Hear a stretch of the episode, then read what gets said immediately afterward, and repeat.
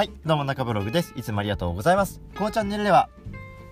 えーあなたのテーマを探すお手伝いをしたり、スタイフ無料コミュニティつながりの運営をしたり、3月からスタートするサロン、届けるの準備をしたりしております。はい、えっ、と、ちょっと一瞬飛んじゃいました。申し訳ございません。はい、えーで、今回のテーマは、えー人と差をつける3つの勉強方法、えこういう話をしたいと思います。ね、まあ、人を差を、人と差をつけたいって思う方ももちろんいると思いますし、まあ、人と差をつけるっていうよりかは、どうし、なんでこの人と人、あの、僕は差がついてしまってるんだろうみたいなね、えそう感じている方、今日はそんな方々に向けてお話をしたいと思います。まあ、例えば、うん、そうですね。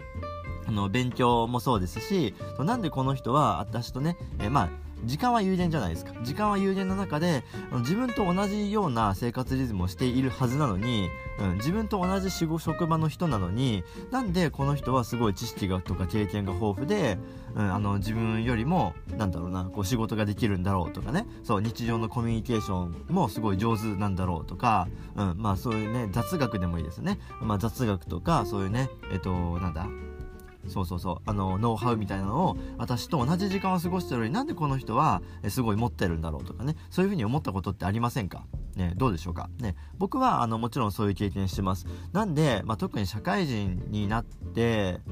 うん。まあ、なる前か、まあ、学生の頃もなんかそういうのを、えっと、分からずにコンプレックスに感じてた時期もありましたね。今思い返せば。うん。あのー周りの人は、なんでこんな勉強ができるんだろうとかいつやってるんだろうとかね、うん、あのもしまあ、僕勉強あんまり好きじゃなかったんで やらなかったんですけどなんでこの人はすごい上手なんだろうなみたいな。僕諦めちゃったんですよね。まあまあいいやいいかと思ってね。そうそう。でもそういう経験ってあるじゃないですか。ねあの自分よりもこの人の方ができる。なんでだろう。同じ時間を過ごしてるのにどうしてだろう。って思うことってありますよね。まあ今日はそんな方々に向けてお話ししたいと思います。そう。スタンド FM とかこういうねあの音声配信ももちろんそうですよ。あ自分たちと同じ生活リズムなのになんでこの人はあの配信回数すごく多く取れるんだろうとかなんでこの人の方があの中身がしっかりしているんだろうとか、ね、そう思うことって多分あると思うんですよね。そう同じ年齢だったりしても同じ職業だったりしてもそう同じ家庭環境だったとしてもそうあのまあ、人によってね多少なりとも条件は違えども、うんあのどんどんどんどん差が開くのはなんでだろう。ねこういう方に向けて、え今日はお話をしたいと思います。はい、えー人と差をつける3つの勉強方法、えこれは、え1つ目隙間時間を有効活用している、え2つ目専門以外も学びましょう、え3つ目、えー視覚よりも聴覚で学びましょう、えこの3つでございます。はい。で、一つ目、えっと、隙間時間を効果的になんですけども、そう、隙間時間ありますよね。えー例えば日常で、まあ、あの、まあ、今はもうね、少ないかもしれないし、ちょっと差別的な感じにね、あの、聞こえるかもしれないですけど、タバコを吸っている人とか、うん、あの、よくお酒を飲む人とか、えっと、まあ、飲み行っちゃうとかね、そう、ね、まあ、悪くないんだけどね、そう、あとはね、よくね、スマホアプリでゲーム開いちゃうとかね、えーそういう方々、ね、えっと、あとはね、うん、なんだろうな、うん、あ、よくテレビ見ちゃうとかね、うん、まあ、そんな感じの方、ね、えーそれもコメディ、コメディ、バラエティとかね、うん、まあ、そんな方、ね、あの、1日、あの、例えば5分とか、えっと、を3回、5分を3回です。1日5分ぐらいの隙間時間あるじゃないですか。ね、10分でもいいですけど、ね、5分、5分の隙間時間。これを1日3回、えー作れたとします。ていうか多分あると思います。ね、1日5分かける3回。これを365日、ね、えっと、毎日仮にやったとしたら、これ、計算したことありますか？何時間になると思います？ちょっとだけ時間あげますよ。ね、えー何時間だと思います ?5 分かける、えっと、3回、えーかける365。ね、まあ、要は15かける365ですね。これは、なんと、年間で91時間の差になるんですよ。ね、めちゃめちゃすごくないですか？これ10分にしたら倍ですよ。180時間。ね、えげつないですよね。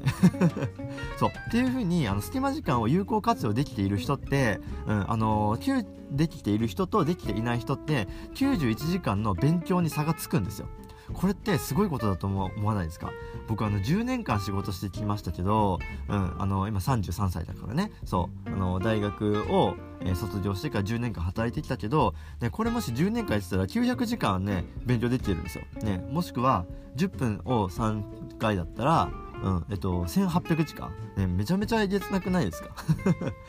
ね、まあ、びっくりしますよね、まあ、っていう感じであの隙間時間を有効的に活用できている人っていうのは人と人と差がつきます。っていうっていうお話でございます。そう。まあ、なので、まあ、何が言いたいかっていうともしあのタバコとかながらで吸っちゃってる人とかゲームとかなんとなく触っちゃってる人とかあとはテレビもなんとなくポチッとついちゃってる人、えー、こういう人がもし今僕の配信を聞いてくれていたらそれは、まあ、できる限りねえ、ー、とまあやめてみてもいいかもしれません。はい。でまあもしねそれがね仕事ならいいんですよ。ね。ゲームが仕事とかねタバコが仕事に結びついてるとかねバラエティを見る見てあのブログ書いてるとかねそういう方だったらまあ別にそれはそれでいいんですけどもし別になんとなくながらで見てしまっているんだったらそれをやめて1日5分何か、えっと、勉強するとか何か聞く、まあ、こういうラジオとかね、うん、何かねそうそうそう本を読むとかね、えー、それをあの少しずつやるだけで91時間の差になりますのであのもしよかったらねぜひ試してみてくださいそしたらね人と差がつきますはい、えー、ということでございますはい、えー、2つ目専門以外も学びましょうこれは、まあ、1つのジャンルに精通していくっていうよりもその横、えっ、ー、とサイドも学ぶことによってさらに自分の知識も、あのよりね、え深まっていきますよとね。うん、まあ分かりやすいかどうかはね、分かんないけど、まあ例えると、穴を掘るじゃないですか。穴を掘る。ね、穴掘りますよね。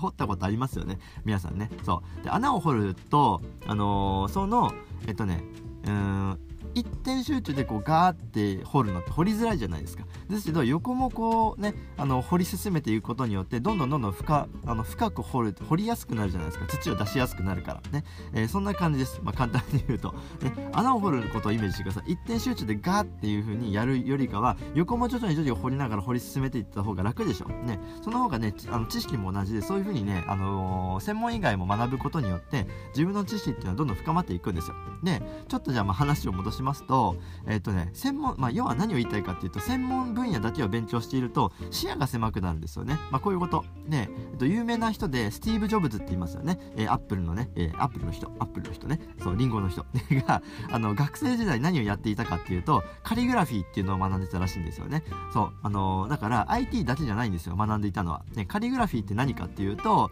うん、あの、ヨーロッパとか、まあ、中東アジアなどで、えっと、こう文字を、あの美しくえ見せるための、えっと、手法みたいな感じですね。要はあの文字の勉強してたんですよ。文字の勉強。ね書く勉強してたんですよ。ねそう。っていうふうにスティーブ・ジョブズも、えっと、自分の専門分野以外のこともやってました。でね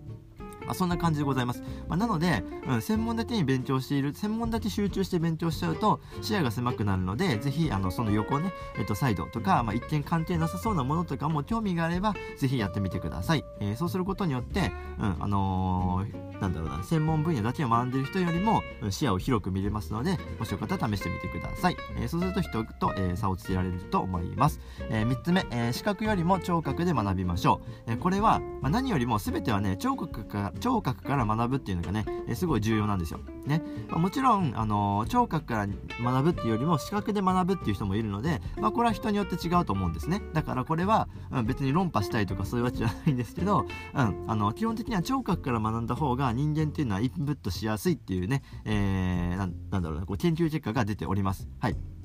で、まあ、こういう聴覚の情報が優先される人っていうのは、まあ、大体教科書とかね、えー、そういうのをね、読むだけでは理解できなくて、授業の、授業の方が理解できるっていうね、えー、まあ、そういう人ですね。そう、本を開くよりも人の話を聞くっていう方がね、えー、理解できるっていう人は、まあ、聴覚からね、あの勉強した方がいいと思います。で、これは、あの、メンタリスト DAIGO さんも、え YouTube であっちゃんと対談してる時に、え言ってるんですけど、そう、ね、あの、5倍速ぐらいで Audible を聞いてるらしいんですね。Amazon の Audible。ね、めちゃめちゃすごくないですか ?5 倍ですよ。